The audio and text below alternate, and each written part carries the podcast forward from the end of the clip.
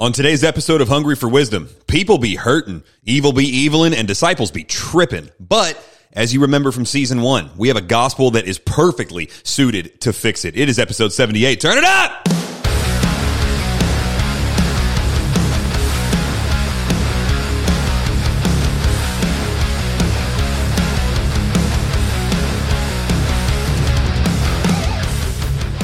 What a privilege we have today. It's actually a pre recorded privilege because we hit the road to sit down and get an interview with Dr. Greg Jantz. So, Pastor Greg and I uh, hopped in the truck and drove over to Edmonds, Washington, so that we could sit and have a, conversation with Dr. Jantz. J A N T S. Uh, hopefully, you've read some of his books or seen him around or something. He's on radio, he's on all sorts of you know podcasts and stuff. The guy's everywhere. What he does is he uh, he began and now runs the Center, a place for hope over in Edmonds.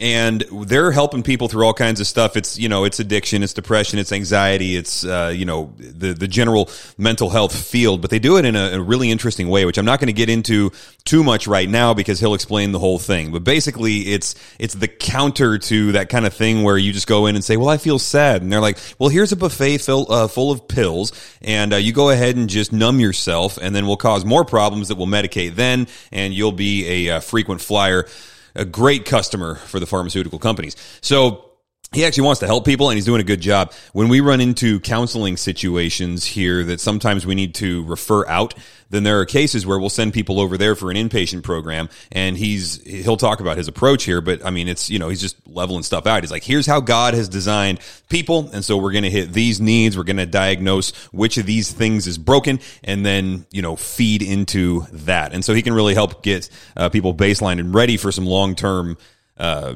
uh, you know, treatment, I guess, or, or addressing long term issues, behavioral changes that need to happen, um, and so on. The Christian word for that, by the way, is repentance. So, you know, but a lot of times, and this is why we wanted to talk to him is because a lot of times there's when there's mental health issues involved, even though that's kind of become a buzzword these days. Um, what that is, what a mental health issue is, is a barrier between people and a straightforward statement of fact or a solution to their problem or whatever. Mental health is is I don't want to over summarize it or, or um, be too reductionistic about it, but basically what you're dealing with mental health is where people will will see uh, or sometimes have trouble seeing a solution to the problem, but it, there's barriers between or there's filters between them and being able to grab onto it, and so that's that's the stuff that we get into. Now these days, you guys have heard me rant about this before. You'll hear me do a little micro rant on this episode, but basically between the worldview that we've been pumping out for the last hundred and yeah, 150 years in the West, and then at least 100 years in our education system, uh, the the worldview uh, that is is nihilistic and hopeless, uh, without purpose and without um, uh, really without passion and and without Uh, a drive behind it, and certainly without a gospel and a good God who personally loves you and notices you, that worldview dr- separates people from the truth that God actually did design us and, and, made us for a reason. And He has planned out good works beforehand that we might walk in them. And so we're separating people from truth and creating sort of these mental health barriers, right? Because we're having people operate in in delusions essentially. So uh, we're we're seeing the effects of that now in culture, and then with the over medication, and then with um, you know the isolation that happened during the shutdown, and so on. There's all sorts of stuff that's happening with, with uh, a mental health crisis, which Dr. Jantz will call a mental health pandemic. I think that's a good term for it. And so he's going to just kind of walk us through, diagnose it. Um, tell us what we're dealing with, and and then start talking about how to how to help some people. The reason that we did this interview was so that we could do the Ephesians 4:12 thing. Equip the saints for the work of the ministry. We want to equip you guys to help people who are suffering, who are hurting, and to make disciples in a landscape where mental illness is now the norm rather than an exception and something that you can just refer out. There's just too many of them now. So um, anyway, I'm forgetting what I might be saying that uh, that I already said in the conversation. So I will shut up and get out of the way. And uh, here is Dr. Greg Jantz. I hope you guys learned something from this because I certainly did. So, with that intro then out of the way, Dr. Greg Jantz. Now, I'm going to go with Dr. Jantz and Greg because we've got two Gregs in the room, and so I hope uh, I hope you're okay with me just addressing you as Dr. Jantz all day. That's okay. I'd like to see how Greg would answer a question as well. Well, yeah, okay. we got we got Dr. Greg and Pastor Greg. So, uh, yeah, Greg Jantz and uh, Greg Gothard, our beloved, yeah. illustrious Pastor Greg and we're here at uh, the center a place for hope. So, Dr. Jantz, uh, you just gave us a tour of this place. Love the work that you're doing here. We've gotten to work together on various issues that uh, neither of us can talk about because confidentiality is a big deal in both of our lines of work. So, um, I'll just tell our listening audience that I really appreciate you know all the work that that you have done over the years. And um, it's, it's a pleasure to work with you. We look forward to doing more. But why don't you yes. just give us a quick rundown of what what happens here, maybe the, Sure. the, the total picture of, of the services provided. Yes. By the way, uh, August of this year will be our 39th year, Okay. Fantastic. which seems really funny to say that as I'm sitting here with you. 39 years, because one, I don't f- feel that old, and I probably feel more passionate. I'm literally not that. old. yeah. we've been here 39 years in, in Edmonds. We chose Edmonds because it's a great community. Uh, our our clients, oh, about half, depending on the month, come from uh, outside the state of Washington, and about half come here. We were known early on for our work with eating disorders. The first first book I wrote was on eating disorders, but um, we really wanted to apply this whole person philosophy beyond just an eating disorder, bulimia, anorexia. We wanted to take it, put it into depression, anxiety, addiction, post traumatic stress disorder. We're seeing a lot of OCD, obsessive compulsive disorder. And a lot of issues have really increased. I used to say post pandemic, we're in a mental health crisis, but I think it's greater than that. I think we're in a mental health pandemic, and I don't think we've hit the top yet. The number of folks, understandably, seeking help, seeking counsel, feeling desperate, uh, has continued to grow and grow. In fact, in the state of Washington, during COVID and year 2021 in particular, we saw a lot of facilities in our state close down uh, those that were relying on state funding and federal funding, a lot of 72 facilities closed down in the state. The need for help is even greater. So they closed down. You're, you're saying due to lack of funding. Uh, it was a funding issue. But, Wow. But, but post COVID, now we have all the federal funding and, and so much funds out there, but we're still not able to address the needs that are Yeah. present. Yeah, and the needs are growing so exponentially, which is why we wanted to reach out and talk to you in the first place, was because we're all like anybody who is tasked with addressing these issues is just drowning. And there's nobody to refer to beyond a certain point, right? Everybody's got waiting lists and so on. The need is massive. The need is massive, and it, it really is growing and growing. Um, we do things a little differently. Um, when I was in school, I started, I think it was the Lord speaking, but I started to have kind of a vision for how to deliver mental health services differently. Um, and I always thought, this is a little confession, I always thought that people in psychology were a little weird. and I thought, I don't want to be one of the weird ones. I really want to do something that's of, of help, and I want to be a little different. And so uh, when we first started, uh, the first, uh, besides myself, the next person we added was a person who was a, a pastor and a counselor. That was our next addition to the staff because I wanted to begin to address the whole person. Then we added, uh, started to add medical, uh, psychi- psychiatric care. Um, what we're finding right now is that the average client's coming in four or five medications as they're coming in. And they're saying things like, it's just not working. Is there any pattern to what the medications are? Well, there's a lot of anti anxiety medications Okay. and different antidepressants. okay.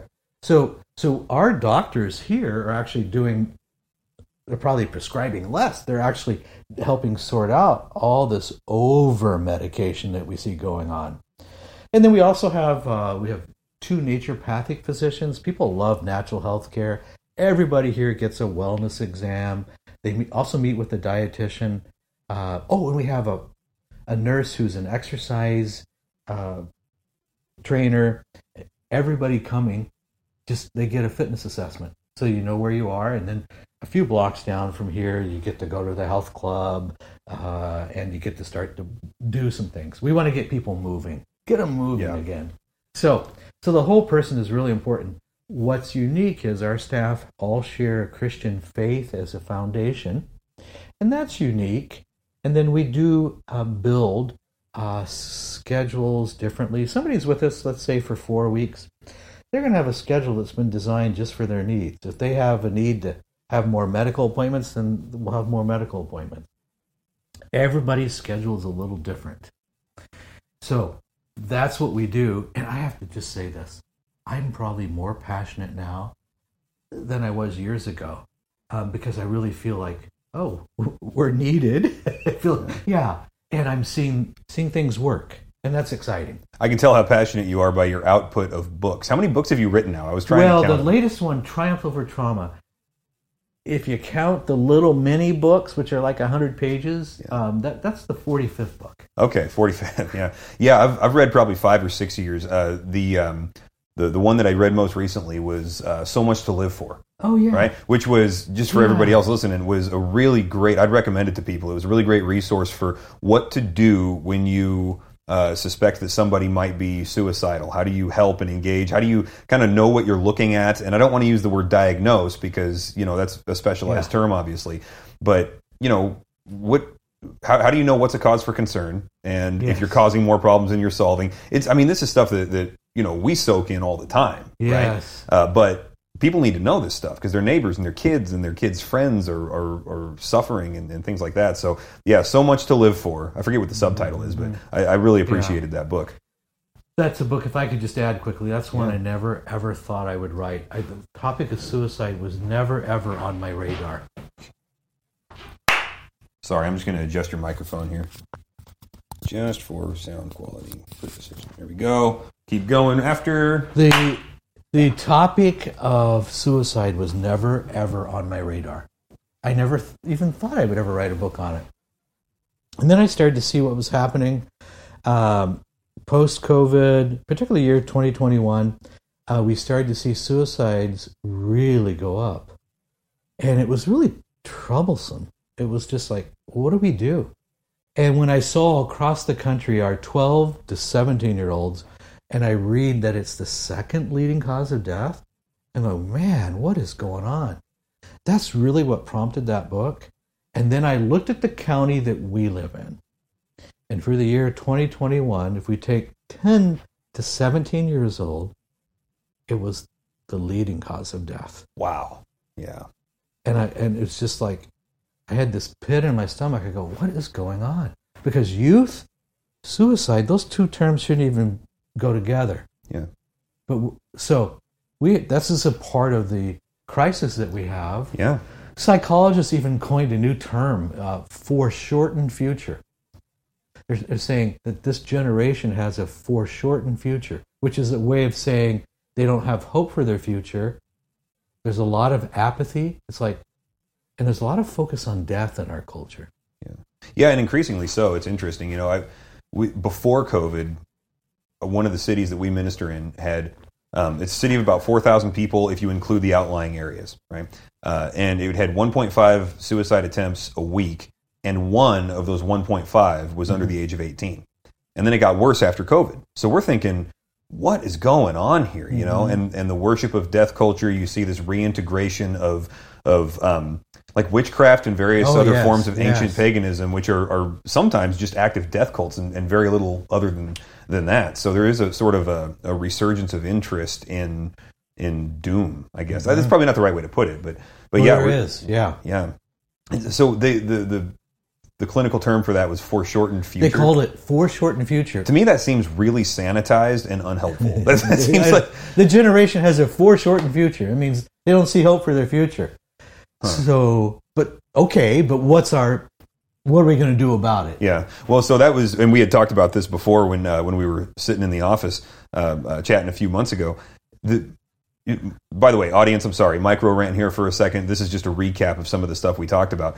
You know, for the last let's say 100 years, kind of since the Scopes trial, we've been systematically educating our kids that they're accidents, right? They're monkeys that can read and they have to figure out some kind of significance, but you got to make it up and you got to carve it out yourself. So then we, after, after that, which takes away all hope if followed through to its logical conclusion, then for the last, I don't know, 50, 60 years, we've been medicating them every time they have an emotional fluctuation. Yes. And then for the last few years, we've been isolating them and gaslighting them, telling them that anybody that questions, you know, beyond a certain point is trying to kill them Like, of course they feel insane. Like that's a, two plus two is four, you know? Mm-hmm. So we've got a massive cultural tide to turn back now. And none of us are sufficient for this task, right? But Pastor Greg, you've you've talked about the uh, the, the story of the starfish, the well known story, right? You, You're on a beach full of, you know, you can tell it better than I can. But you're full of starfish, and what do you do, right? right? So you have a guy going down on, onto the beach. You know that story, Dr. Jansen? yes. He picks it up, and the people come running up to him and say, "What are you doing?" And uh, you know, and the story goes, you, "You you must be out of your mind. You can't save all these starfishes." Yeah. And he said, "No, but to this one, it matters." And he tosses him back into the sea so that the starfish can live. And that's really what we're seeing right now. It really is one at a time. one Yeah. at a time. Yes. We got to go after one at a time. Yeah. Right? Yeah. And, and to go along with your conversation, one of the things that I see that I deal with a lot of time is the social media integrating in. Parents are buying their kids cell phones and all the bullying and the attacks that happen within social media. And these kids have no hope. I can't get away from the doom. And Yeah, so if I they- could um, just rabbit trail on that for a second, because we just did, it hasn't even actually been released as of the date of this recording.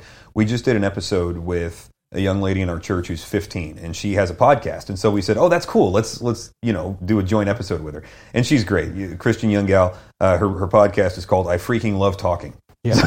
so we listened to that. We said, Yes. we got to get this girl in here. She's awesome. Um, but we, we were talking to her about social media because she's 15, so she doesn't have a before and after snapshot of what social interactions were like. That's just her whole her whole experience. And so she was kind of removing herself from it, trying to evaluate objectively: is social media a net positive or a net negative in the life of me and my peers? And she she quickly came to the conclusion it's a net negative. It's not helpful. It's Right. it's a reality that we have to deal with, but I don't think it's it's good, right? So from your perspective, then, Dr. Jantz, the the before and after of um, hopelessness and depression with the advent of social media, let's say circa 2007 ish, when it kind of blew up, right? Um, and smartphones and all that. The what what new challenges are we dealing with now in this generation who's been soaked in social media that go above and beyond the challenges that were normal before that? Yes, and there are new challenges. Uh, Pastor Dustin, that's a great question. Other than their posture, we see we see that from chiropractors. They're like, yeah, I got middle schoolers that are hunched over like old men. What's going on? Yeah, they're looking at that device. Text neck, they call it. Yes. So here's what we're seeing. Um, during COVID, depending on where you lived, schools were closed down and so forth. What it did was it drove kids even more into social media. They kids are like herds. They just follow herd, and the social media was the herd. Certain apps were, and they create their own world. It's where they go to find out everything. You know, they don't search Google, they're using social media. Uh, that's their source of information. Well, it's actually a very poor source of information. But the first thing you do in social media is you compare. You're on Instagram and there's a picture and you go, oh, you know, and you, you think of appearances. And when we compare, we always feel inferior. And so social media also, um, the way it works is the dopamine, that chemical in the brain, it's kind of our, you get it when you exercise. It's kind of that pleasure chemical, you feel good. We call it dopamine hits. Social media really elevates and causes a lot of dopamine to pump out. So when you get the the, The uh, like. notification Yeah, yeah. that somebody liked your post Yes. or whatever, that's a dopamine hit. It is. Yeah. Over time. Over time. Yeah. I was having a conversation with my youngest son not long ago. And his name is, he, he likes to be called Benji. I said, Benji, tell me about your, your friends now. He's in college. He goes, I have lots of friends. I will tell me about them. He goes, Well, they're all online. I go, Have you ever seen them? No, but we're friends. I go, Oh, wait a minute. How do you know you're friends? He goes, We're friends. We know each other. Social media gives a false sense of a relationship. You go to instant intimacy. You feel like you know somebody instantly, but you really don't. And if they like you, we're friends. So you skip all the normal relationship stages where you build trust, get to know somebody. It's all instant. Well, and that truncated nature of the relationship is evident even in the, the terminology we use. Like to say, I friended that person. Yes. Well, friendships take time to form, but now it's just a click of a button, right? Now a, a friend is a, a verb instead of a noun. Yeah. Like, it's a very strange phenomenon. Yes, and the anxiety levels for our youth really shot up. Right now, today, the most common diagnosis that we have that's been given by uh, primary care physicians is not a medical diagnosis. Right now, it was depression. Uh, depression is number two. Anxiety is the number one diagnosis. So you go to your doctor, the doctor asks you a few questions that are kind of not medical related because they're required to now. And the diagnosis ends up being anxiety so often. Well, that's kind of a non medical diagnosis unless you have a medical issue causing it, but that's what's happening. And one form of anxiety that we're seeing is anticipatory anxiety. People right now, they're on edge, they're hypersensitive, they're hypervigilant, they're easily startled, and they're waiting for the next bad thing the next day. We just kind of anticipate it. Mm-hmm. Well, if you jump in the news, there always is the next bad thing every day, more than one bad thing. So we're living with all this anticipating bad things. So we have a lot of anxious people. Yeah, we're seeing an elevation in panic there you go. attacks yes. versus anxiety disorder. Can you yeah. talk a little bit about the difference between about panic attacks? Yeah. Yes. Well, and versus anxiety disorders, that's that's a really interesting thing because to feel anxiety is not the same thing as to have a, an anxiety disorder. Yes. Right. We may all feel something happens and you, the immediate response is anxiety. You just can't live in that. You can't stay in that. So we also know okay, so there's social anxiety. This is where the kids are the younger kids are really struggling. The social anxiety, the isolation, um, the most recent survey showed that 61% of Americans felt lonely. So loneliness and anxiety go together. I have to venture to guess it's probably higher than 61% feeling lonely. That loneliness factor has really gone up. So there's the social anxiety. People are isolating, turning to social media instead of real relationships. Um, and we started doing that. We had the work from home thing that didn't really work. Mm-hmm. you know? So we isolated. Um, then we have this just free floating anxiety. People are just generally anxious. And if you stay in that chronic state of anxiousness, that state of chronic stress, after a while, people begin to look, how am I going to feel differently? They want to mood elevate. So what do I do? Well, I, I may turn secretly to alcohol, I might turn to food, I might just jump in the digital world, uh, but we look for a way of a way of escape, a way of feeling different. Um, now, anxiety always means there's a physical component.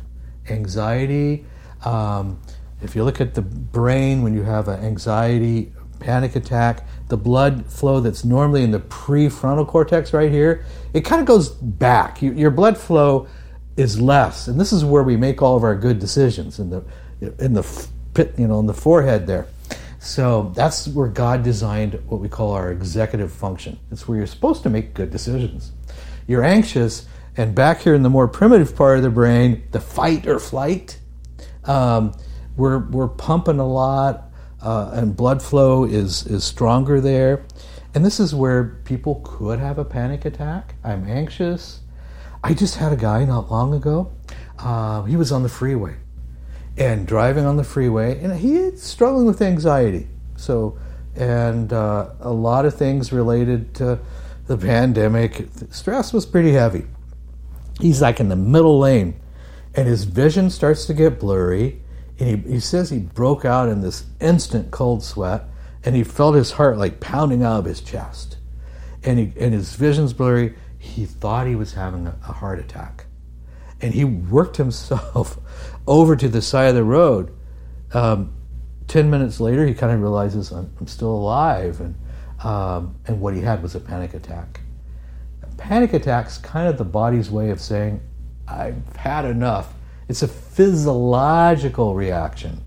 So, and that's, it's usually a lot of stored anxiety. But then we get, the panic attack is so horrible because you feel like you're dying. Then we really develop the fear of the panic. The fear, the fear just increases because you're afraid that's going to happen again.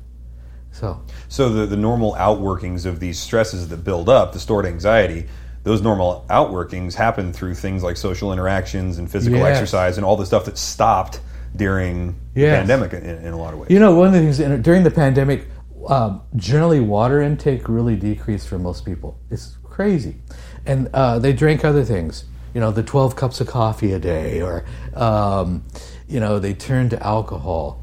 We had a whole group of clients who were really computer and IT people, and they were working from home. But what we started to see is they said, you know, I started drinking about four o'clock, you know, after the end of my workday at home. Uh, but three months passed, and now I'm starting to drink at, at lunchtime. And they're drinking all through the afternoon as they're working. That's what happened. Which is great in the Tri Cities when most of our people are in the nuclear industry. And it's real comforting. yes. Yeah. Drinking, working from home, whatever, writing computer code, not a good idea. Yeah. Yeah. So so all the stuff you guys do here, you, you take this multi pronged approach the, yes. the the physical, the spiritual, the the psychological. I mean, you were you were giving us a tour here, and you said, okay, we've got some you know mental health experts over here and clinicians. We've got a doctor over here. We've got these you know training centers and group classes over here. So you've got all these different approaches to things, or all, all these different um, uh, methods of attack, I guess you would say, vectors of attack uh, on whatever a person's problem might be to get them well, yeah. to get them whole, and one of my questions is what types of problems can you not address here? Oh, sure. What kind of stuff shows up where you're just like, that's that's not anything that, that a professional can help with. Right. So we're not a detox facility. Um, if, if, it's an alcohol addiction and a person needs detox, they usually have that three to five days, and they come from there to here. Um, we don't treat heroin or or fentanyl. Um, there's a level of addiction that we're that's not our area. But when a person's in recovery, we're perfect for them. Okay. Yeah. And they're no longer using, maybe they're really struggling, um, feeling like, man, I, I feel like I'm going to drink, and you're struggling, but um, they're not actively drinking every day. They okay. may relapse while they're with us, and we, we work with that.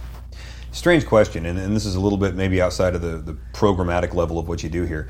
I wonder how much um, worldview factors into a lot of this stuff, right? Like people believe certain things about themselves. They have they have underlying truth claims and plausibility structures and things like that, and they're and they're not true, right? Right. And if you if you live contrary to the truth, there's a crash and burn somewhere, and we just hope to get to people before the crash and burn is that they wake up in hell, separated from Christ forever, right? But there's but the more the more secularism increases, the more yeah. hopelessness increases, and this whole host of issues. They, yeah. They've got that hockey stick spike, right? So, are, are there any patterns to the the worldview, the, the harmful um, worldviews that people come in with that need to get addressed in order for them to be well on an ongoing basis? Does that question even the make change sense? of worldview? Do I have to change how I'm thinking yeah. or see things? Yeah, I mean, because you can, we, we all know this. You can give somebody the tools to do well, and they'll do well for a little while. But if, if the underlying um, framework un, by which they understand their value and their existence is off, they're going to wind up right back in despair again, right? So, what what are the patterns that you see as far as like people generally now believe this about themselves, and that's leading to X problems? Right. That's actually a really good question. Here's what we've noticed um, there's some critical points after a person leaves their care with us. Uh, we have an alumni program that is included and, and, it's actually Zoom. Once a week they can plug in with other alumni and it's a clinical person talking. Um, but then we do a follow up at the one year mark. And here's what we hear a lot. They'll say things like, Well, I learned a lot of skills, my time there was really helpful but it was my faith that has kept me on the right path. Uh, well, that's so interesting because that's a change of worldview. Hmm.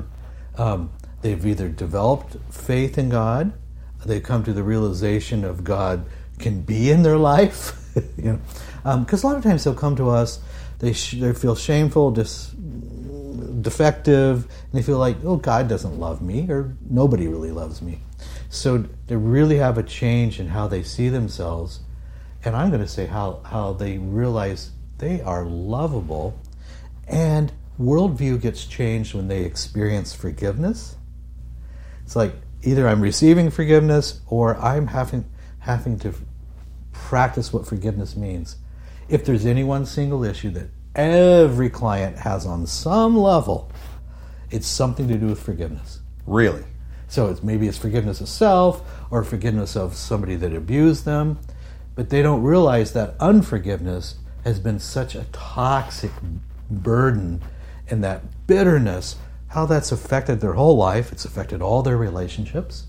So that's one single issue. I think when they experience forgiveness or give forgiveness, their worldview starts to change. It's a more hopeful future. And it also it also attacks physiologically, Um, right? That mindset. It, I, I actually watched my dad go through that. Okay. He was actually put in an institution in Texas where uh, they diagnosed him with schizophrenia and all kinds of things. And his, his what was really going on with him is he had so much pain going on for, and because of unforgiveness, it literally destroyed him physically. Mm-hmm. And helping those guys to treat the bitterness Yes. literally put him back on a trajectory to get mm-hmm. him whole again. Mm-hmm.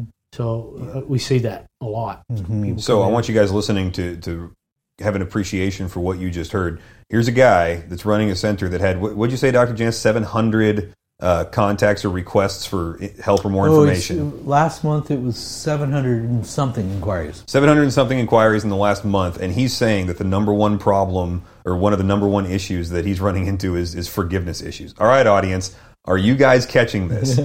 there's, It's a big some- issue. Yeah, there's something here that we don't we don't maybe talk about enough, right? Mm-hmm. And and I wonder I wonder what what the counterfeit um, uh, responses are to that, whether it's from you know the the the professional side where I mean we're all concerned about over medication, especially with the youth, right? It's like they just they just throw pills at these kids for anything. Oh, you got anxiety? Here's some you know here's some pills. The, we all know that's a band aid for something, Right. right? That seems to be the forgiveness issue, the, the guilt, the shame, the forgiveness, the reconciliation, that whole cluster of ideas. Uh, you know, seeing the emphasis that you put on it, that's making me think we don't give that enough uh, enough attention in our conversations on these issues. Probably not in the mental health field, right? Interesting. Yes. Okay. But if I if I've been a victim of let's say sexual abuse, at some point I have to figure out how I am I going to forgive and forgive what happened to me because it starts to break a pattern. And I think for some people they go there's no way it feels so overwhelming. I had a, a lady once that said, "There's no way I can do that because if I forgive, I will lose my mind. It's too much. Uh, I'll lose my mind." So that's how overwhelming it can seem. Yeah. Well, and also we have a, a, a, a strange definition of forgiveness a lot of times. Well, I'd, like, I'd like to hear what you mean by that because this is a hard thing for people to nail down. I saw a book on your uh, your shelf downstairs. Um, that was, and I forget who wrote it. I'd never seen it before, but I was like, I want to read that book. And it was it was um, practicing just forgiveness or something like that. It, it was forgiving without invalidating the injustice that happened, Sure. without brushing over it. You know. So when you say forgiveness, can you give us a definition of that? Because it's not the same as pretending something never happened. Yeah, we never forget. If you were abused or you had some significant trauma, you don't ever forget. Uh, but what you're deciding is it's no longer, and I'm going to say with God's help, it's no longer going to have that power in my life to determine my future. Um, forgiveness means I'm going to release uh, what was done to me. So it's kind of a way, if you will, of detoxifying. And I'm going to make sure I'm clean of resentment. I'm, I'm clean of bitterness. And maybe it's self forgiveness. Maybe you made a lot of decisions you really regret. So, and so it's really saying, I am releasing the effects of this, and I'm not, with God's help, um, I'm going to let that project my future. God has a different future. What about when somebody needs to receive forgiveness? Do- Does that have the same effect on them when they feel the shame of what they have done and they need to be forgiven? What does that cause? The same set of problems as when they need to forgive, or is that a different set of problems you have to address? I think ultimately the outcome is the same, but if I receive forgiveness, I understand what that means. I think there is such a, it brings a great hope for the future. Okay. My future has a hope. Um, I, and I feel forget, I feel perhaps I've got a new start.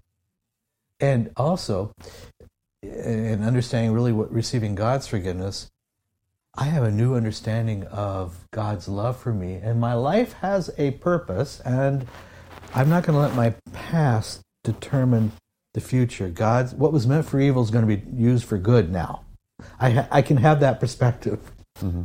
The most incredible passages in scriptures when you find our Lord on the cross and he says, Father, forgive them because they don't know what they're doing. Yes. And, uh, you know, you can chase that in a thousand different theological ways. What did he really mean by that? But, you know, quintessentially come back to he really meant that. Yeah. Father, forgive them. They don't know what they're doing. And, and then takes that and dies for the sin of the whole world. That's good. And then he takes that and runs with it. And, and people have a really difficult time saying somebody that I abused and just murdered, just ask his father to forgive me mm-hmm. for all this stuff. And God is a just and holy God. And so people then struggled with it, and people certainly struggle with it now in that whole world of forgiveness. And that's what happened with my dad, getting him to the point where he can say, I forgive that that moment that created that environment to end up in mental health care. Uh, finally, is what got him whole again he was able to forgive and walk out of their hole. Yes.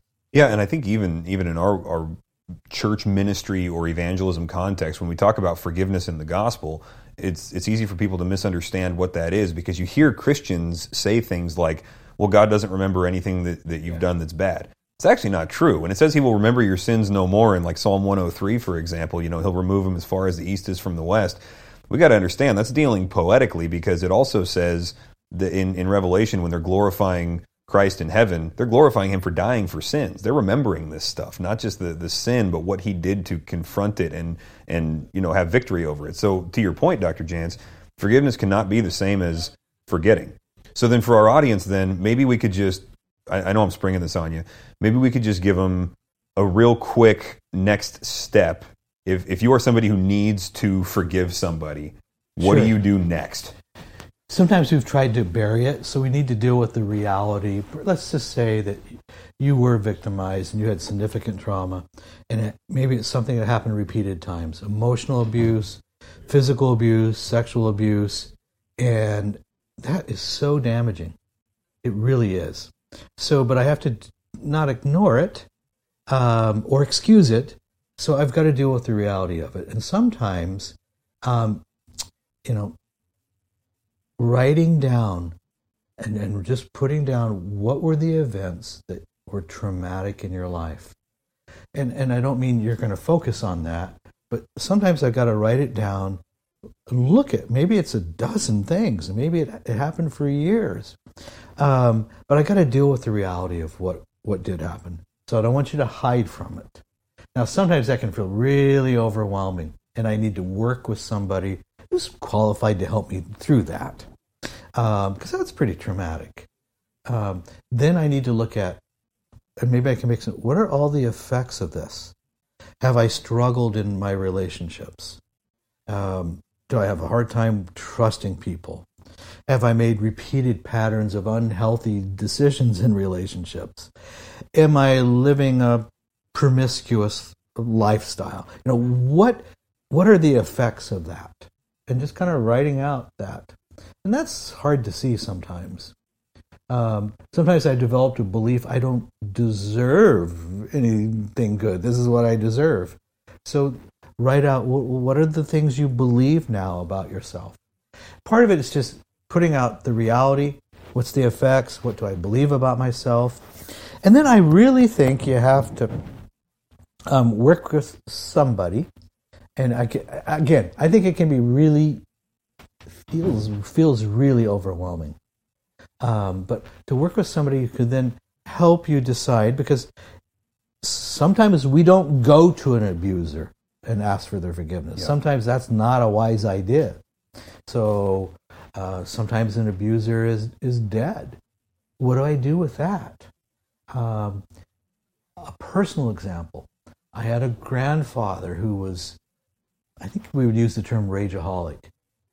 Scream and yell. And I was on the receiving end of a lot of that. Um, you know, I had opportunity later in life to forgive him before he died, but you know what? I have I don't do what I did. I, I learned a lot. I avoided him. I wouldn't have a relationship with him. Um, I remember I was in college and he went for open heart surgery. He and I had a chance to talk to him. I didn't take that chance. I didn't want anything to do with him. Um, he died on the operating table. Many years later, I find myself at the gravesite reading my forgiveness letter uh, to my grandfather. And I go, okay, it was good. I completed it. But there was another way I wish I would have handled it. Yeah. And that's what go, okay. So I, I had a, something happen to me. It's like, to the best of my ability, I'm not going to live with unforgiveness to anybody. I'm going to do my part. I can't control the other person, but I'm going to do my part. I don't want to do this again. Yeah, yeah. I mean, so, so the power of that. yeah, but we- there's something that happens when we confess, and there's something that happens when we ask for forgiveness, even if that person's not alive. I call it the power of release. Power of release. That's good, Greg. Yeah, and if you look at how Jesus offers forgiveness, he releases us from a debt. That's one of the. I, th- I think you actually taught me this, Greg. Was you know to release somebody from a debt from what you you feel they owe you or holding against them until they repay to you in some Yeah. form, which oftentimes is unrepayable. You're you're expecting something emotionally that's not going to happen, right? But to release them from that debt, and that's different than forgetting. It's different than pretending it didn't happen. But Jesus says, "I'm releasing you from the debt that your actions have have caused." And so I'm I'm trying not to sermonize here because so much of what you're saying, Doctor Yeah. Jantz, is like it's, m- it just walks along gospel contours, right? It's like this is the Sermon on the Mount, right? Everything from anxiety to Yes. forgiveness to I mean even depression. There's a lot in the Bible about depression. You look at what David was going through when he wrote some of those psalms. That's diagnosable material, you know. Yeah, absolutely. Well, you go all the way back and look at Moses' life and the Apostle Paul, where they they literally they were so in love with the people that God entrusted to them that it when God was ready to judge their sin, they they defaulted to Lord, please don't do that. Take my life, take my name out of the book of life.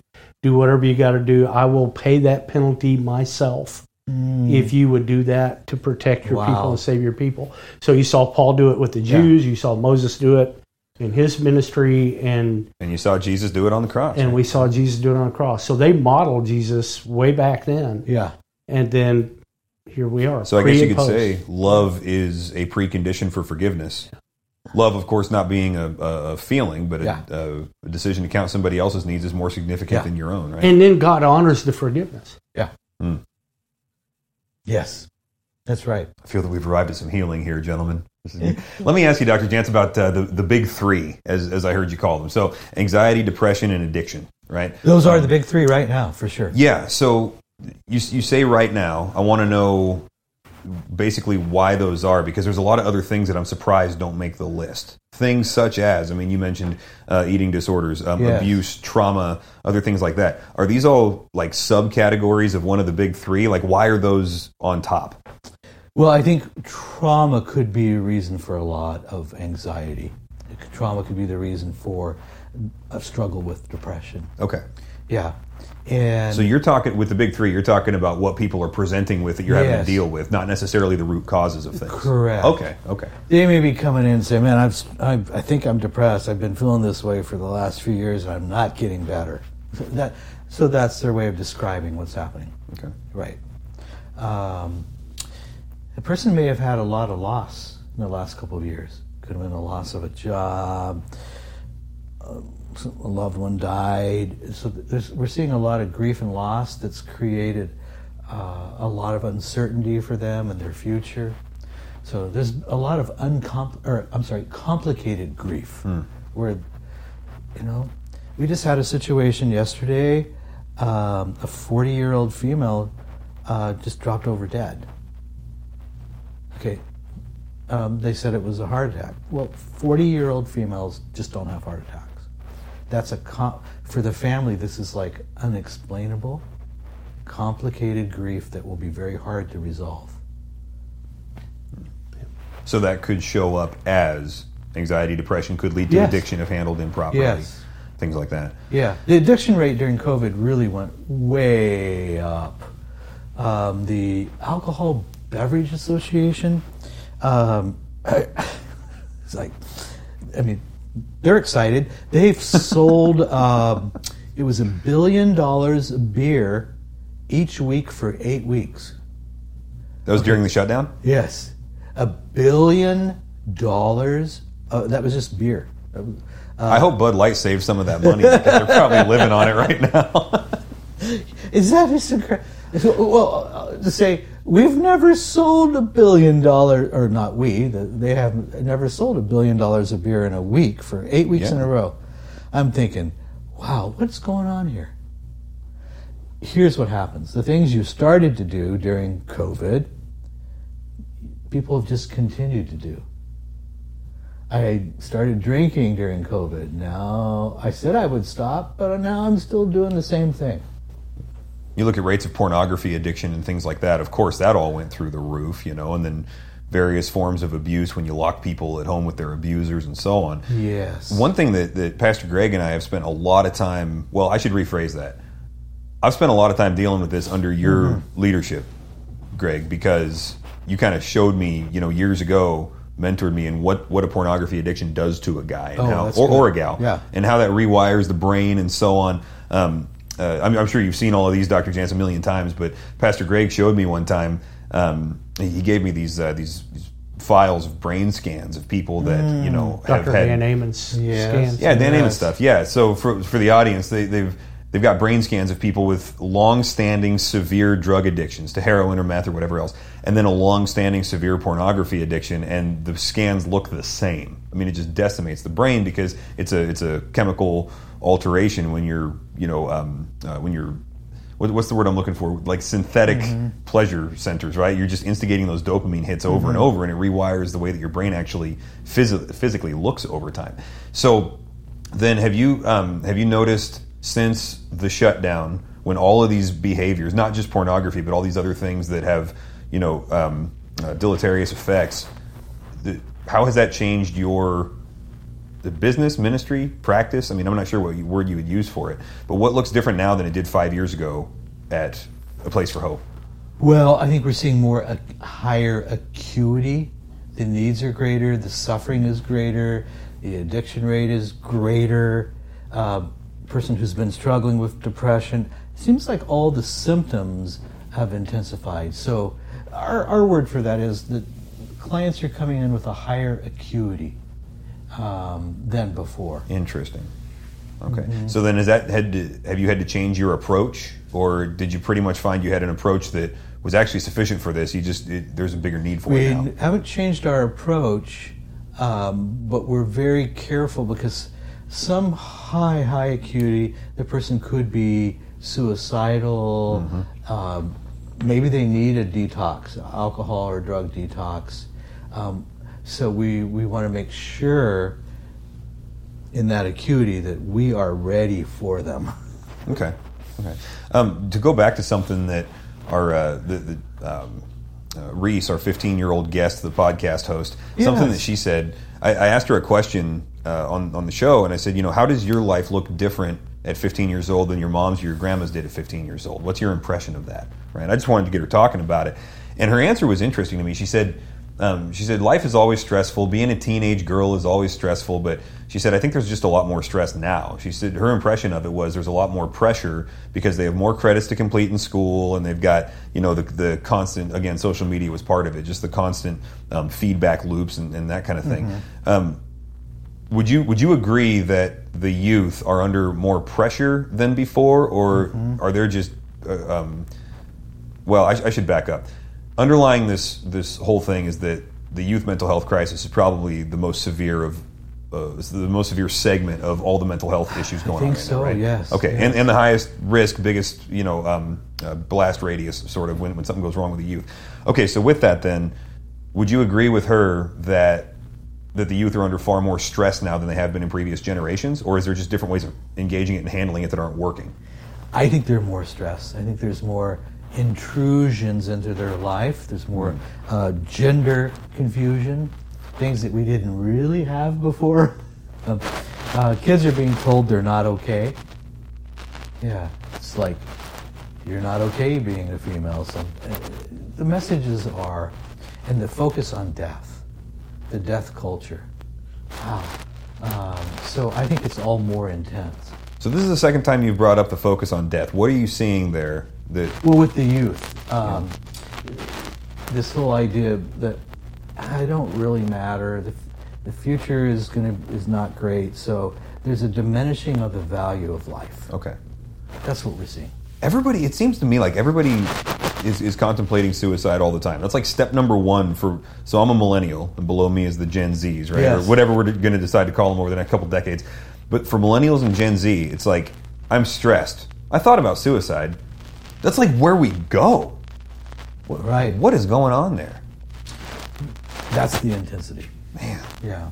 And the hopelessness.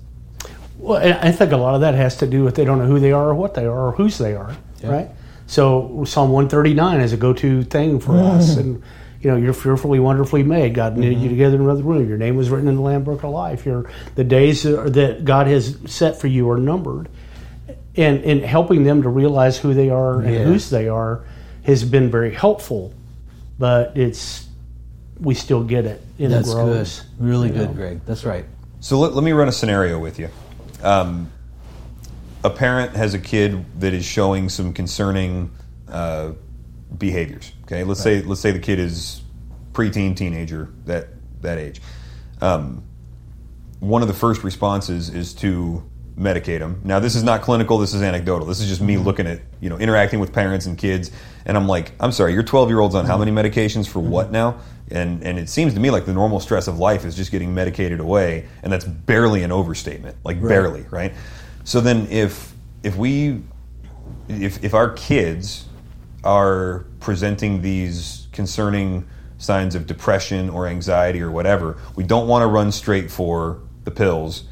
What do we do? Right? Sure. Because there's a high likelihood that if we take them to a, a mental health professional, then that's where they're going to go, right? At least it seems that way from the outside. So, with from an insider in the, the mental health field, what do parents do that are having this concern? Well, I think there is a time when you see the symptoms. Uh, uh, two months have passed, three months, and you, s- you see things are still there. Th- There's normal stages that a teenager goes through that you think, "Whoa, what mental health is going on here?" But yeah, you know, a little time passes and they kind of come out of it. There's the normal developmental. Um, there's that process of them individuating away from parents a little bit, and sometimes it's a little hard for a parent. Um, they're spending more time with peers, and now you're worried about who they're hanging out with. Or they've got those earbuds in, and they always have those in, and, and they spend excessive time in their room, it seems like. But some of the normal things that kids may be going through. I'm looking for has there been significant academic failure, uh, or that's harder than ever before? Are they with a different peer group, or have they cut off from friends altogether? And are they going in and disconnecting and they're isolated? So they are, and isolation is a real warning sign. I'm by myself for expen- expended, extended periods of time. Um, potential for drug use. There's a lot of drug experimentation. We live in a state where, quote, cannabis is legal. Cannabis is one of the worst things that you can do for a kid's brain. And kids are starting to use cannabis and chewables, edibles, and they're 13 years old. Um, and we know, we see this. There is a, um, it's a, basically a cannabis psychosis. You can see this overuse. You can see what it does to the brain. So I'm looking for the for the kids. Are they experimenting, uh, or are they in this pretty deep?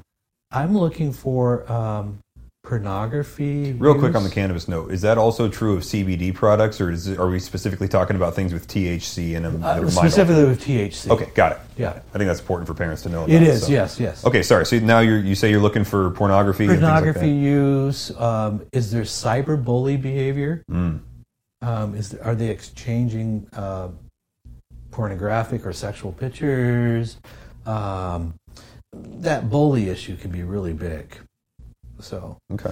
we had a situation a few years ago um, a college student a female who made some big mistakes and had sent um, naked pictures of herself uh, to a boyfriend. They break up. He throws these pictures out into the social media world, and she finds out. She ended up committing suicide. Yeah. So that's the kind of thing that we're looking at. Um, and it, for a parent, by the way, for a parent, it can be super difficult. You may notice that your kids maybe are not that verbal, they're not telling you a lot, and all of a sudden they're only answering questions in, How are you? Fine. One word sentences. Uh, how was your day? Fine. You know, you're not getting any information from them. Well, and again, some of that's just normal. I mean, we were Some of talking that can be normal, yes. Like, yeah, teenagers get gloomy, and it's strange, right? Yes, so then, yes. So yeah, d- uh, separating the normal from the concerning can be. So we're issue. looking at a pattern over a little bit of time. Yeah. We don't want to over respond to normal things. But So, response to, or, or how to recognize suicidal ideation then? And is it different from youth to adults? Or are you pretty much looking for the same stuff to know that somebody's a suicide risk and I'm concerned and I need to take some action? we're always concerned if they're talking about it or just even you think maybe they're joking, but we always take it seriously. Um, kids have access to so much information on death, how to commit suicide. It's like, are you kidding me? Um, there's so many different ways that they're getting information, and it's so accessible. Um, a kid may have a very difficult day and make a decision about their life. It's an eternity decision. Um, we've had, or I know of a couple situations where uh, maybe there was a teenage relationship, and maybe she breaks up with him, and it's so de- devastating that he says, "I'm going to kill myself." Nobody believes him, and few days later, he does it. Mm-hmm. So, so we really listen on a deeper level when they start talking and, and using those words. Um, one of the things that usually happens is once a person, a teen or an adult, has struggled with suicide, and then they, they make that decision. They made a decision how, they made a decision when, and then all of a sudden you see them and they like kind of seem okay. They look like they're getting better. And you go, ah. But what what's happened is they've made their decision, they're relieved, and they appear better, but they're not. They've just come to peace with the fact that this is all going to be gonna over do. pretty soon anyway. Yep. Yeah. Yeah. I think there's a big paradigm shift too, but uh, especially now uh, with moving out of the prosecute Kevorkian world Yes. to Trudeau in Canada saying anybody can get euthanized anytime they want to by walking in any clinic. If you say I don't feel valued, I'm not giving anything back, so can I go ahead and end my life? And they're happy to do that for you. The Netherlands started all this Yeah. and then kind of flowed into the U.S. And it's people are seeing that they see what Canada's doing, and well, that seems to be the right thing to do now. It's a weird shift Yes. from prosecuting people who help uh, to end people's lives to those that are saying, "I just think that's the right thing to do now." Right. It's a quick shift, too. So you lose value of self. That's that whole thing about the lack of value for life. Yes. Yeah, yeah. There's a there's an underlying cultural philosophy that I, I still haven't pinned down beyond. I mean, the word secularism gets thrown around by people in our, our line of work, right? It's like it's kind of the boogeyman phrase, like Yeah. oh, secularism, which is true. That is what leads to all this stuff. But I'd like to get more specific about it at some point. I haven't I haven't exactly figured out you know how to nail down like okay this is the lie or the core of the lie that leads to that because there's so many different ways to articulate it you know but something something got bought into on a massive level that leads to valuing death over life Uh, so i was just in mexico a couple of weeks ago Yeah, i was i was in oaxaca and uh, in aguascalientes oaxaca is actually the city where dios de los muertos started and so the day of the dead celebration starts there Oh. and it's literally just a death cult it, it- that, that's all it is and it's not Yeah. negative for them it's like you know, oh yeah, we're gonna have a good t-. like for us. Halloween is kind of spooky and, and funny and a little bit ironic, you know, things like that. For them, it's there's nothing spooky about it if you talk to them. It's like, yeah, we we commune with our dead ancestors, and so death for us is is that point where we have to interact through that with our ancestors. It's actually a positive thing for them. And so then they got all these statues of their gods and this and that, and I'm looking around this thinking, all right, so you guys worship spirits and you offer sacrifices to spirits who celebrate the who, who celebrate and hasten the point where you're nothing more than a pile of bones.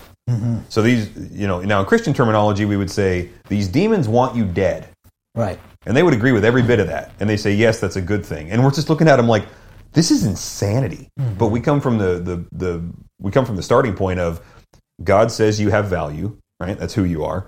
God says I have called you by name, you know, or you know, um, uh, turn to me and be saved. So that's whose we are, right?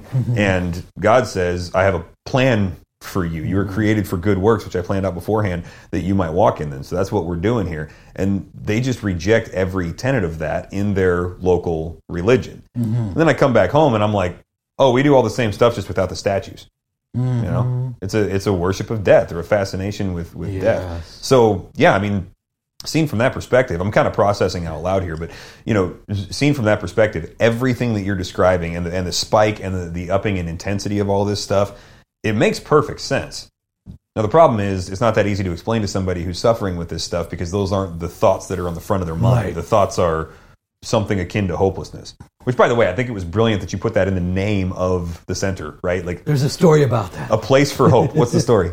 story is we had it when we first started in 1984 um, you know our full name is the center for counseling and health resources that's kind of but we were doing client surveys and clients kept writing this is a place of hope this is a place that kept coming up and i go oh that's a much better name and then we had the internet come out and our website is aplaceofhope.com i go so really it was the clients that named us Cool. from feedback surveys Yeah. you know, that's it. So we changed our name. Good. Yeah, like. We did the same thing at our church. Yeah. yeah. So the to to circle back to something, I didn't quite finish this uh, this, this track of thought before I let us get derailed. How does is, is there a way in which a twelve year old's brain now, let's say, or a fifteen year old, whatever, right? Uh, How a twelve year old's brain now is physically different than a twelve year old's brain hundred years ago, before a lot of the inundation of technology and things like that, right? Because our behaviors do rewire our brains to, to some degree, sometimes a large degree, depending on the behavior. Yeah. So, are, are there physiological differences between now, between youth, let's say, now, and 100 years ago? There must be. Um, Greg mentioned Dr. Amen, and I had contacted him a while back and asked him for some brain SPECT scans of I wanted to see a eating disorder brain. I wanted to see a, a person who had recovered, and we began to look at that. And then I did some training with Dr. Amen on the brain scans, and because we do see as people get better, their brains change. And then there is a dig, though there's no diagnosis for it, there is a, a digital addiction. There, there is a digital addiction. And so uh, the brain scans of a person who I would say is a digital addict, the highlighted areas um, of the brain uh, are the same areas, and this was fascinating to see, of like a cocaine brain. Yeah. It's highlighting the same areas of the brain. So, wow, that is addictive. yeah. Arlene Pellicane and, and uh, Gary Chapman wrote a book on called Screen Kids. Yeah, And there then you go. there's Screen a Kids for parents, book. Screen Kids for grandparents to kind of Yes. move into that world. And it's it's effective. Kids Yeah. read through that and go, but how do I turn it off? I'm addicted to this. This and, and the games are designed for that, right? Absolutely. So they want them addicted, so they buy more. And it's like, how do I get my kid off of screen time in order to get their brain to go back to rewiring Yeah. around it? So, Yeah. Yeah, so I want to go back to the suicide thing. Um, in from March 2020 to March 2021, we as as pastors at our church did. I think it was 23 suicide interventions. Um, almost none of them were church members, right? Some of them were people were on hard times, but a lot of it was our church members calling us up saying, "Hey, my cousin or my uncle or my friend or whatever who didn't know us, didn't you know most of the time didn't know Christ, and they needed some help. They said, "Can you get over here?" We lost one. The other 22, by God's grace, made it. Right. Right. And that was, and I just stopped counting in March 2021. There was plenty after that too, but that was really, you know, crunch time. There was one point where I had, I had um, five people's guns that I had confiscated. We had to get really good at figuring out the law on, on confiscated Yes, firearms because yes. we're, we're pulling them out of people's hands and saying, "Hey, I'm I'm going to go ahead and leave with this." And so we had to figure out the law around that. Actually, I literally I called Greg. I said, "Hey, um, I got a bunch of guns in my back seat, and they don't belong to me, and I'm driving. I'm about to go to federal prison if I get pulled over. What do I need to do?" And he said, "Call this guy, get on the run." I said, "Okay." So, Yeah. but there there was just a lot of that, right? So what I noticed was, you know, we're we're not we're not uh, like most of us, Pastor Greg's an exception. We're not trained experts at that point in how to do this, right? What was happening was we were just going in and providing some kind of community, right? In the Yeah, moment, somebody cares, and somehow it wasn't through brilliant answers and and you know strategy and this and that. It just something clicked, and these people chose life. You know what I mean? So, what does somebody do if they see somebody who they suspect or they know is suicidal because our answer is show up and figure it out from there and that seems to be kind of effective but you know we've learned a lot since then you can articulate this i'm sure better than we can if somebody's concerned about a suicidal tendency or or risk where do they go Yeah, and that's a that's a hard one. Don't do it alone. I think we really need to involve a couple people. And you may have a loved one who's really, really struggling. There is a place to intervene, and there is a place because what we want to do, we we're, we want to save a life, and it's difficult to predict human behavior. Sometimes a person will say, "I'm fine, I'm fine," but they're not. Um, and what we want to do is really come alongside and and it's not so much about um, you, you always want and you did the right thing we want to get is it a weapon or how have you thought about killing yourself? We do need to know that. But also ask the question tell me how bad it really is. Help me understand. Let them talk about what's going on as well. That's really important are are they at the end are they really in despair and despondency um, and I'm going to ask them, how long have you felt this way? And then I'm going to let them talk. Too often we want to fix it pretty quick. Let them express whatever's going on. And then I'm going to come to a point where I want to be a part of, of helping you. And so I'm going to find uh, somebody who can really be of help. And I'm going to tell them what I'm going to do. Um, I probably am not going to leave that person alone. Trust i'm always going to say trust your gut you kind of have a sense. Um, always if it's somebody that needs to be watched for a while but start on a professional intervention plan. Our goal is to help them but our goal is also to pass them into the right hands who can take it from here. Uh, that can be really frightening if it's just one person trying to do that yeah i remember one time we were on one of these situations together pastor greg and um, you know, I was kind of taking my cues from from you, and not only did you have you know a lot more experience with it, um, but also you had the the primary relationship there. So I was kind of running support on that one, and I'm hanging back, kind of watching you work, you know, and um, uh, just seeing if I needed to jump in anywhere to to lend support to what you were doing, and you did exactly what he said in in a lot of ways, just just letting him get it out, right? And what was falling out of that guy's mouth was some stuff that was tempting to jump in and correct, right? Right. But you didn't do it, and so he he was saying, you know, and I got to clean this up, you know, language wise. Yeah. but he was saying things like, "Life sucks. I want to die," and you were trying to ask him these questions about essentially going towards a place of hope, like. You know, what does the solution look like? What would make you, you know, what would make that Sure. better? And his answers were like, dying would make this whole thing go away. That's all I want to do. And you just kind of, you know, okay. And you'd ask him more questions and just let him let him vomit the thing. And i think that goes to to one of our tendencies a lot of times is to hold back asking certain questions right? So dr Jantz if you could kind of coach people up on let me, let me put a prompt out there and you can argue against it. Um, I, I don't want to mention the idea of suicide because that's just going to plant the idea in their brain right? And i don't want to be i don't want to push them to somewhere they weren't already thinking about so i'm not going to ask them if they're if they're suicidal i just want to be there and not bring anything up what would you say to that I would say, tell me how you're really feeling. I need to know how you, what's really going on. I may follow up with the question: Have you thought about hurting yourself or harming yourself? Uh, and they usually will say what they're thinking, and I might even ask them, "Do you have plans? How do you plan on doing this?"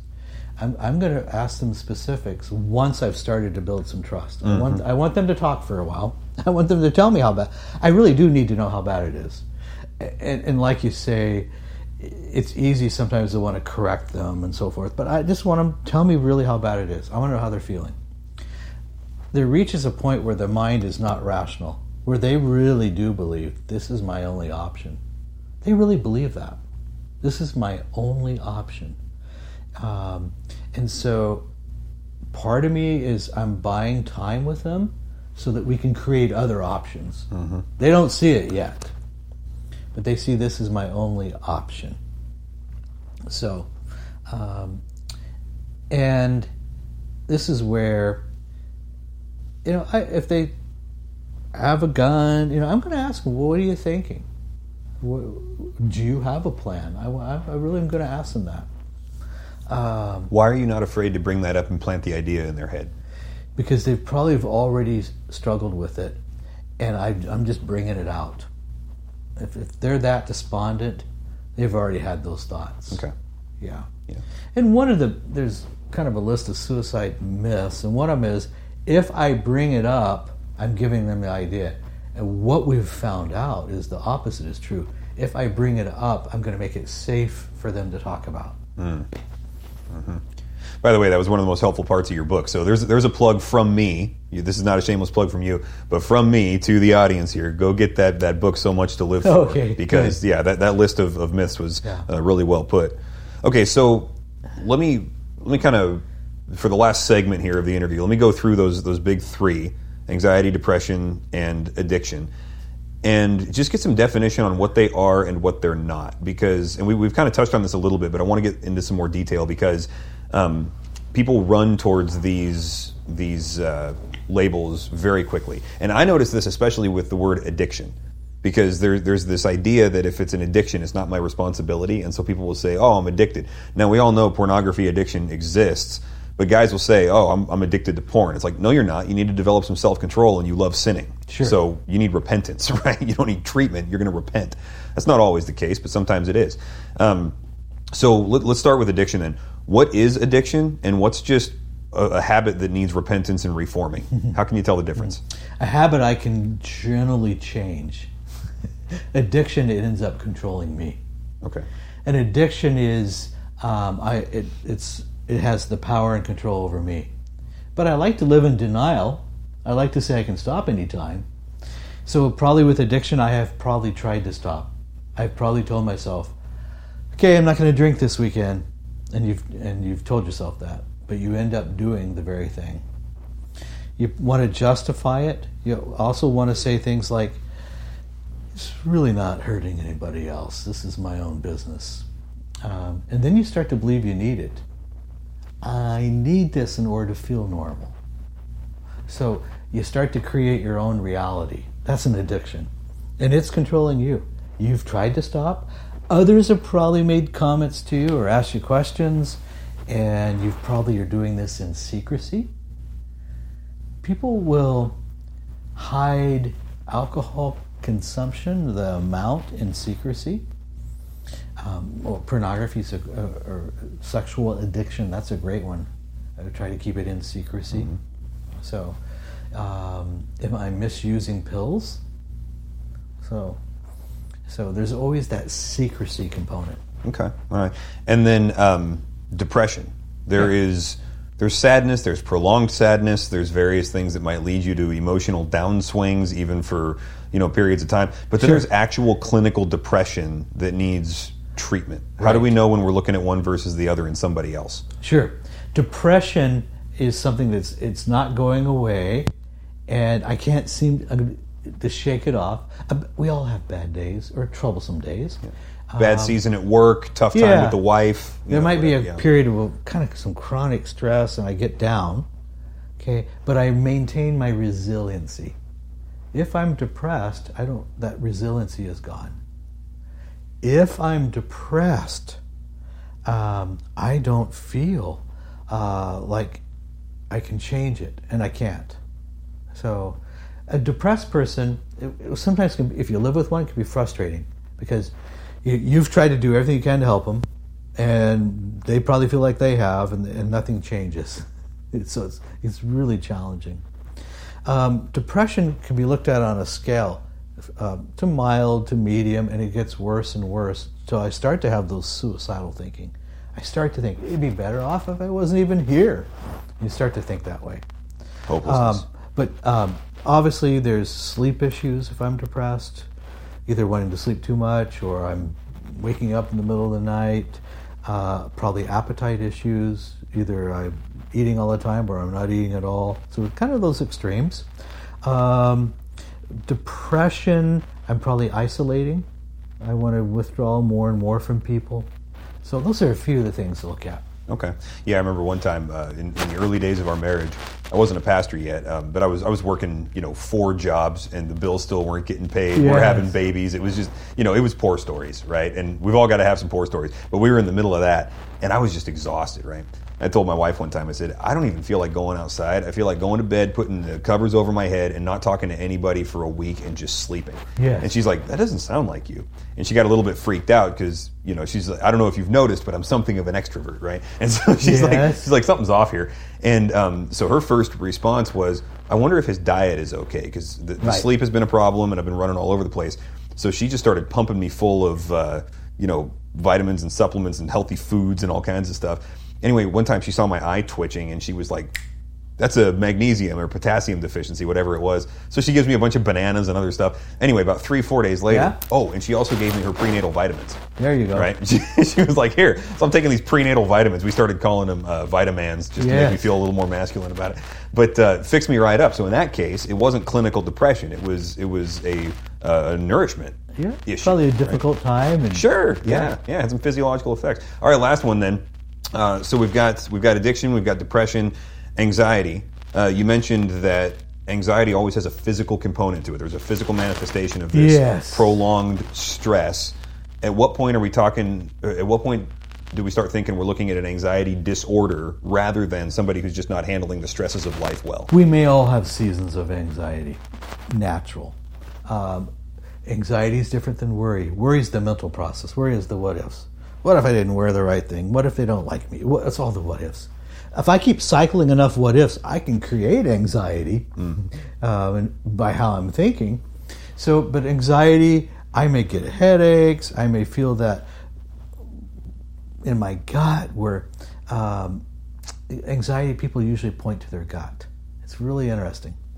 Um, you may notice with anxiety, concentration's hard. All right, simple decisions like, oh, um, what am I going to wear today? And you can't make a decision. You know, um, so but anxiety may also be I'm am isolating like depression. Anxiety, I'm getting more and more physical symptoms. I, am- I that headache keeps coming back, and I, people may even describe joint pains. Um, Really? Yeah, it's like I have body aches. Um, a lot of times goes along with anxiety. Um, appetite is usually affected with anxiety, and remember, anxiety is progressive. Anxiety left untreated. That's why I always say the medical part is important. That's why we do blood work. Okay, are there are there hormonal issues um, which really can create anxiety? Uh, do I have, am I low in vitamin D? That's a big one. Uh, that'll create some anxiety and some depression. Uh, one we see fairly well, vitamin D we see a lot uh, is the low thyroid. People are have there's a thyroid issue, and that low thyroid puts out physiological anxiety. So it's so um, my point is it's not always just in your head. There could be a, a medical or physiology reason for anxiety. So always cover that base. Yeah, and if somebody does see somebody suffering from you know that level of or that type of anxiety, uh, I'll just go ahead and point them to the book and the workbook that you wrote about anxiety Sure. because that, as far as I'm concerned, that's the textbook on it. That's something that Pastor Greg that you're using as the counseling pastor. Uh, you know, periodically you use that to kind of help people through those issues. It's a great resource. We just need to think of what what are all the interference factors that are potentially going on. Yeah. Well, Dr. Jantz, we've dominated so much of your time, and I really appreciate you being available to help equip people. Well, you were not short on questions. well, of course, every you know, and every one of these could spawn fifteen more, right? Because this is like we're just trying to help people, and they are an endless well of we, I should say, are an, are an endless well Yes. of, of problems and conundrums and gifts and, and pluses and minuses and all of that. So, anyway, thank you for your, your, your time and your It's investment in us. really, really important. So uh, I'm glad we could have this time.